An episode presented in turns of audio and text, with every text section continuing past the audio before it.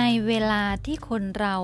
เจออุปสรรคหรือเรื่องที่ท้าทายเข้ามาในชีวิต ส่วนใหญ่แล้วเราจะรีบเร่งพยายามหาหนทางที่จะแก้ไขปัญหาณขณะนั้นๆเลย ทั้งที่จริงๆแล้ว เราควรที่จะทำให้อารมณ์ความรู้สึกและจิตใจของเรานั้นสงบนิ่งจึงจะเป็นจิตใจที่มีพลังเข้มแข็ง เมื่อเป็นจิตใจที่มีพลังและเข้มแข็งเรียบร้อยแล้ว สติปัญญาของเรานั้น จะทำให้เราเห็นช่องทางหรือหนทางในการแก้ไขความท้าทายต่างๆ ในชีวิตได้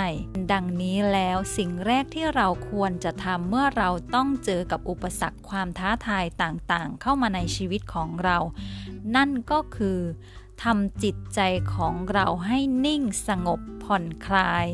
หากิจกรรมหรืออะไรก็ได้ทำให้ตัวเองรู้สึกอารมณ์ดี รู้สึกดีขึ้น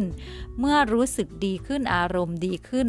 จะเกิดสติเกิดปัญญาและทำให้เราค้นพบหนทางวิธีการในการแก้ไขอุปสรรคปัญหาหรือความท้าทายต่างๆ ในชีวิตได้จากสติปัญญาหรือภูมิปัญญาอันยิ่งใหญ่